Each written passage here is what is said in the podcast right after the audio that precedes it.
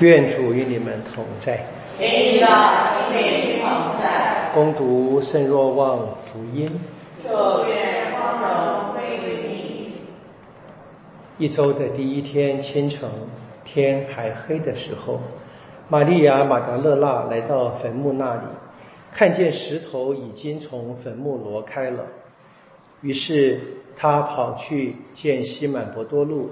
和耶稣所爱的那个门徒对他们说：“有人把主从坟墓中搬走了，我们不知道他们把他放在哪里了。”玛利亚站在坟墓外边哭，她哭的时候俯身向坟墓里面观看，看见有两位穿白衣的天使坐在安放那耶稣遗体的地方，一位在头部，一位在脚部。两位天使对他说：“女人，你为什么哭？”他答说：“有人把我的主搬走了，我不知道他们把他放在哪里了。”说了这话，就转过身来，看见耶稣站在那里，却不知道他就是耶稣。耶稣对他说：“女人，你为什么哭？你找谁？”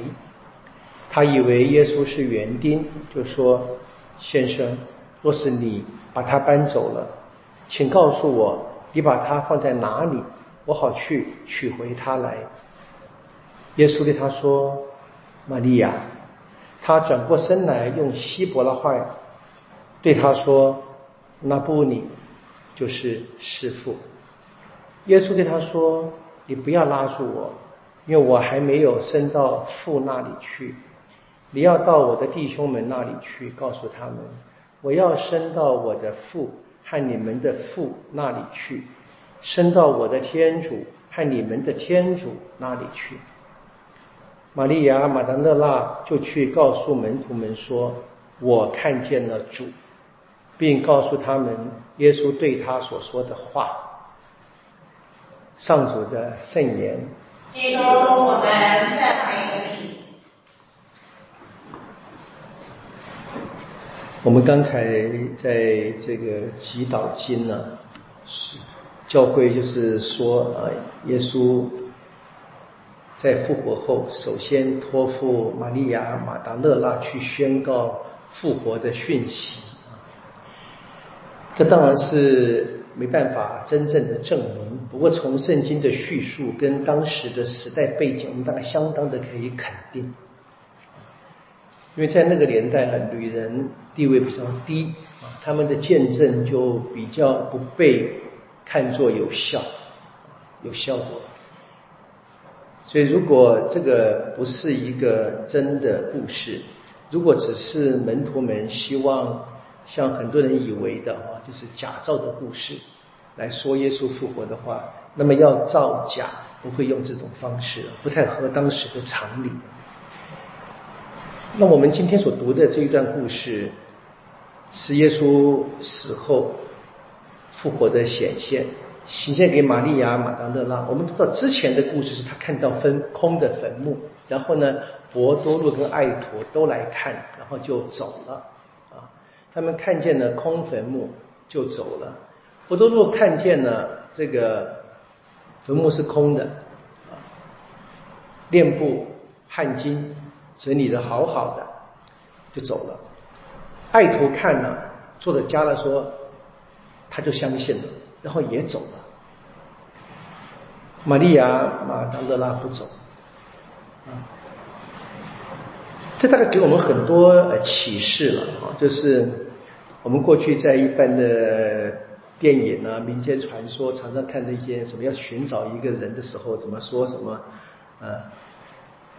生要见人，死要见尸嘛，对不对？哈，这不太好的一个运用，不过的确是的啊。玛利亚她没办法，她没办法让她的师傅就这样消失了，那至少要让他能够安安稳稳的啊，能够在好好的安葬，就是这个坚持啊，不见到耶稣不肯罢休，就是这个坚持，所以他看到耶稣。我觉得这是一个值得相信的一个推理，一个好的故事，就是的确他给了我们一个榜样啊，这样的坚持。我们从圣经的传统里面，我们知道，在初期教会里面，耶稣招选的门徒都是男性，啊，但那个社会里面当然是男尊女卑嘛，男性女性的差别是极大的。但是福音也叙述哦，就是一直有妇女们啊，从加里勒亚跟随耶稣，一直到了耶路撒冷到他的死亡，而最后呢，我们知道只有几个妇女留在耶稣的十字架下，那是望福音加上那个爱徒。那妇女们当中，我根据陆家的记载的话，从一开始跟随的人那个名单，在第八章的名单里面就有了玛利亚马达勒拉。这个名字一出现，就一直到耶稣生命的结束，到耶稣的复活的第一个显现，这是很惊人的，非常惊人的故事。那我想，就是我们直接可以看的是，因为他坚持，而且他。记得耶稣的声音吧，啊，特别是耶稣呼唤他名字的声音，这个坚持是最重要的。我们今天也在那边坚持举行弥撒嘛，是吧？这个是，我一直希望能够多几个人来，但是可以看见就是很困难啊。我们不不要责备任何人，不就知道。我们这个教会啊，或者每个基督徒啊，我们的心啊，有多渴望耶稣啊？每一个人可以问自己的啊。不过外在的表现，大家也看得见嘛。当然外在的表现有可能是假，那我们就要避免这个。我觉得我们这要练习练习这个坚持，特别是在我们的基督徒生活里面，或者是过那个奉献生活。我最近帮一个修会啊，就是看他们的会规啊，我就发现每一个修会都都是很清楚强调那一个坚持啊，就是我们从发愿的日子一直到我们的发愿跟婚姻是一样的，都一直到死亡才结束。说我们的生命里面不是不能改变，不是不能改变，改变只是形式上，是我内心里面那个真正的渴望，那个真正的追随。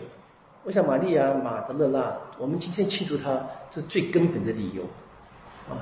他不找到耶稣，不甘心，不放弃。